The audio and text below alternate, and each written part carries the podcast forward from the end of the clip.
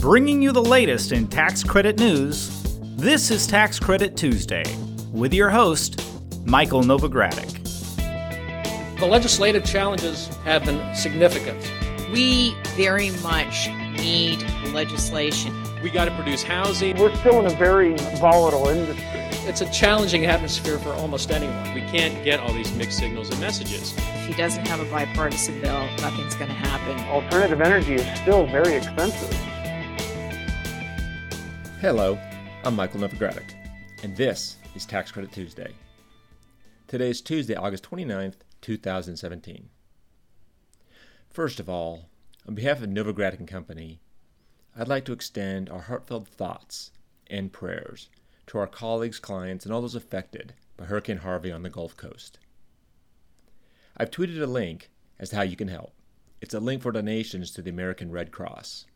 It'll help those affected by the storm and we ask that you do what you can to help. Turning now to our podcast this week. This week marks five years since the U.S. Court of Appeals for the Third Circuit filed its opinion that overturned the U.S. Tax Court's decision in the historic Boardwalk Hall case. Now, in that case, the tax court originally had upheld a partner's right to claim historic tax credits. But the appeals court found that the project's historic tax credit investor was not a bona fide partner because it lacked a meaningful stake in the project's success or failure. This was a decision that the Supreme Court later did allow to stand. Now, the appeals court decision was made August 27, 2012. That's five years ago this last Sunday. And it chilled the historic tax credit market for several months and led to IRS guidance such as Rev Proc 2014 12 and the guidance on 50D income. Now, the historic tax credit market has rebounded to record levels since, something I discuss in my column in the August issue of the Novogradac Journal of Tax Credits. And we'll discuss the state of the historic tax credit market at our upcoming Novogradac 2017 Historic Tax Credit Conference. It's being held next month. It's actually about four weeks away. It's in Denver on September 28th and 29th. And you can register online at www.novoco.com slash events. Now let's turn to this week's tax credit news. In our general section, I'll discuss the latest in tax reform efforts. I'll also touch on upcoming deadlines, deadlines to act on keeping the government funded through the next fiscal year, as well as the need to raise the federal debt ceiling. In low income housing tax credit news, we have good news to report on an increase in the Rental Assistance Demonstration Program cap. And I'll also just talk about a bill that's been introduced in Congress that would create a federal renter tax credit. And then I'll close with news on a proposed cap for the Wisconsin State Historic Tax Credit. So if you're ready, let's get started. In general news, the White House announced Thursday, this last Thursday, that it will not release its own detailed tax plan. Instead, White House officials are saying that they'll leave it to Congress and the tax writing committees to hash out tax reform legislative text. Now, the administration had promised earlier this summer that it would release its own full blown tax reform plan in early September. Now, with Congress taking the lead on the matter, President Donald Trump will still start publicly campaigning for tax reform this week. All of this is according to White House National Economic Director Gary Cohn, as reported by the Financial Times. Now, Cohn clarified that the president does not have a fixed or detailed tax reform plan. But Trump will be on the road this week to make a broad case for pro growth tax reform. Now, meanwhile, the Tax Writing House Ways and Means Committee and the Senate Finance Committee are planning to hold hearings and markups in the fall. Politico has reported that GOP leaders plan to preview their tax reform plan to rank and file Republicans before there's a public rollout. Now, attempting to learn from the lessons of healthcare reform, the idea is to work through any major disagreements before proceeding. And if lower ranking members approve, then the leaders will release the details publicly. Then the House Ways and Means Committee would consider legislation in October. However, if it looks like the initial plan doesn't have enough support, GOP leaders will reassess how to move forward. In the House, Republicans are essentially trying to find a bill that can get 218 votes. Now, we're still hearing optimism among congressional leaders that tax reform can be passed before the end of this calendar year. In fact, Senator Heller is predicting that tax reform will be completed before the congressional holiday recess in December. In other news, it's that time of year again. With only a month left until the start of the new fiscal year, we're once again left wondering whether and how Congress can pass a spending measure to keep the government funded to avoid a shutdown. One of the sticking points in negotiations has been government funding for the border wall that President Trump promised in his campaign. Now, Trump addressed a crowd in Phoenix on Tuesday and said, and I quote, Believe me, if we have to close down our government, we're building that wall. Close quote. His remarks, not too surprisingly, have raised concern among many that a market disrupting shutdown may be imminent. Now, the next day, on Wednesday, House Speaker Paul Ryan tried to diffuse the tension during a press conference. Speaker Ryan said he doesn't think a government shutdown is necessary, and he doesn't think most people want to see a government shutdown. Furthermore, Ryan thinks a short term continuing resolution will likely be necessary to keep the government funded past September 30th. Now, the House is planning to consider an omnibus spending bill covering the eight bills that have yet to be passed by the full House but Ryan thinks a stopgap spending bill is needed because he can't imagine that the Senate will be able to process appropriations bills as quickly as the House can. In part, this is because spending bills require 60 votes to pass the full Senate, which means Senate Majority Leader Mitch McConnell needs Democratic votes to pass them. Now, the other major item on the congressional agenda for September is raising the debt ceiling.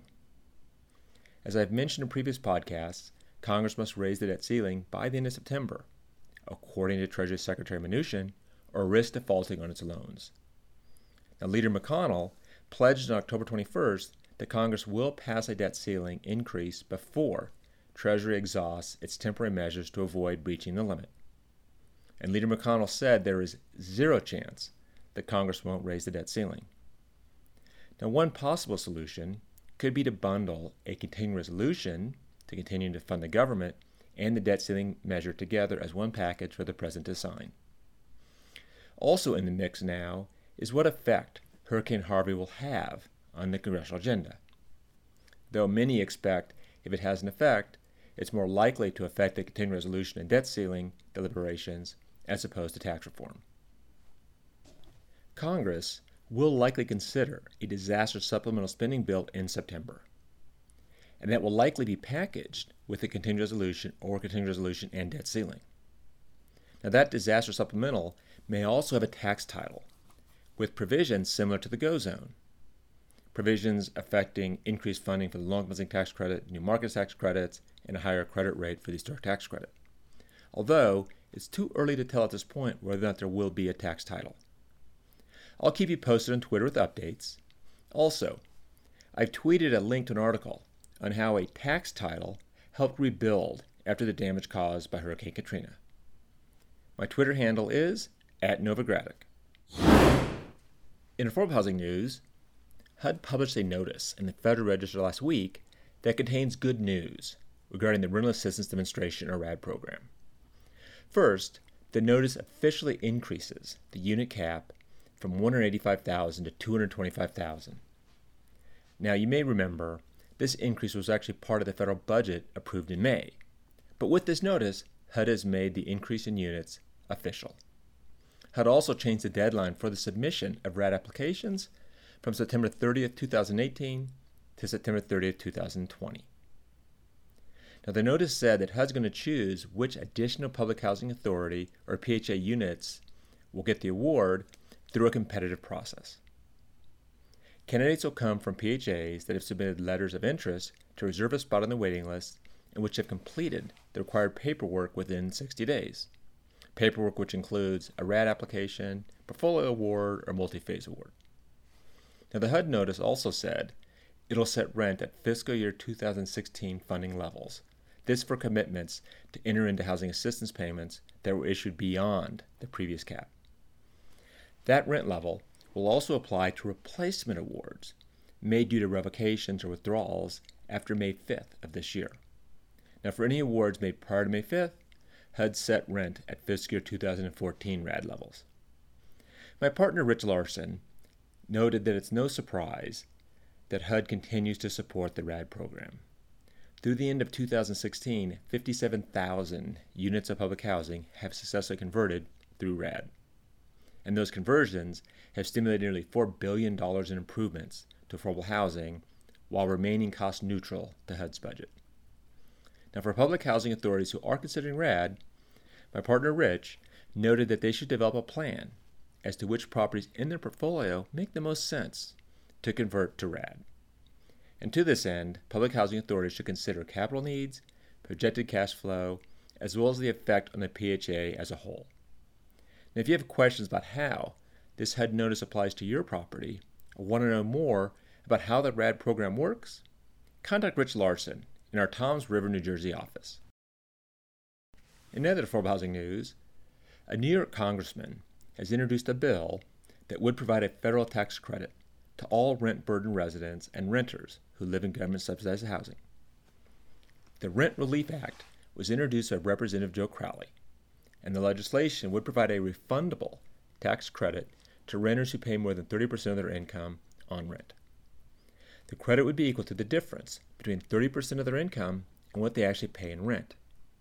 However, the rent level that they pay that would be eligible for the credit would be capped at 150% of the applicable fair market rent.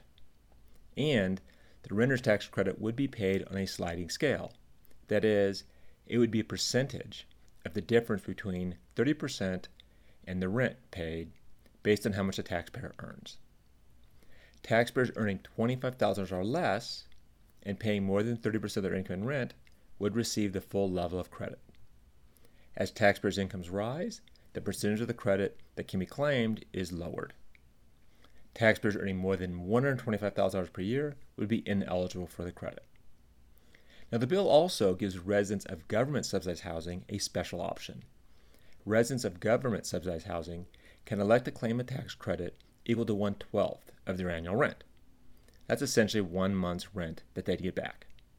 Now, since many residents in government subsidized housing don't pay more than 30% of their income in rent, this option allows them to benefit from the refundable tax credit as well. Now, my colleague Peter Lawrence in Washington notes that because this bill carries a very high price tag, it isn't likely to advance. But, he notes, it is an example of legislators recognizing the crunch, the need for more affordable rental housing in America, and designing a new renter tax credit is one means to address it. I'll keep an eye on the bill and let you know if it does surprise me and makes progress, or if any part of it does become connected to another bill. You yourself can review the bill at www.taxcredithousing.com. In historic preservation news, a recommendation in Wisconsin Governor Scott Walker's budget proposal is affecting historic tax credit funded buildings in that state. Walker's budget proposal for 2017 through 2019 would limit state historic tax credits to $10 million per year. Now, an alternative offered by Wisconsin Republicans would change the annual ceiling to $20 million. So, how does that compare to what's being used? Well, for perspective, more than $58 million in state credits were certified last year, which means Governor Walker is proposing to limit the historic tax credit to less than 20% of the amount used in the prior year. Now, the historic tax credit cap is one of several issues that are currently under debate as the Wisconsin legislature tackles the state budget. The budget is already nearly two months past the deadline, since the budget was slated to go into effect on July 1st. Now, it's common, though, for the budget to not be improved until the fall, and the state legislature budget committee began looking at the proposed budget last week. Under Walker's proposed cap, the historic tax credit would be awarded on a competitive basis. And the ability to create jobs and improve the economy would be factors in deciding which properties get tax credits. According to the Green Bay Press Gazette, at least two downtown redevelopment projects in that city are in limbo due to this proposed or possible limit. The project and program manager for Green Bay's Department of Community and Economic Development said developers backed away from planned renovations. She said it's costing the city tens of millions of dollars. Now, two years ago, Walker proposed a similar cap to the credit, and the legislature voted it down. So it's no sure thing that this will become law. Now, if you have questions about your Wisconsin development or development in another state, please call my partner, Tom Boccia, in our Cleveland, Ohio office. Well, that brings me to the end of this week's report. I want to note that there is still time for you to sign up for next week's Novogradac Reviewing Low Income Tax Credit Lower Tier Tax Returns for Non CPAs webinar. That's a mouthful, but it's a webinar designed for non CPAs who review lower tier property partnership tax credit returns. It's a great way to learn the basics about Federal Form 1065, which is the form for partnerships, as well as lower tier operating affordable housing partnerships. The webinar is Friday, September 8th starting at 1 p.m. Eastern Time. You can go to www.novoco.com slash webinars to register. That's it for now. I'm Michael Novogradac. Thanks for listening. This weekly podcast has been brought to you by Novogradac and Company LLP. Archived discussions are available online at www.novoco.com forward slash podcast or by subscribing to the Tax Credit Tuesday podcast in iTunes. Novogradac and Company LLP is a national certified public accounting and consulting firm with offices nationwide. Learn more about our professional services at www.novoco.com.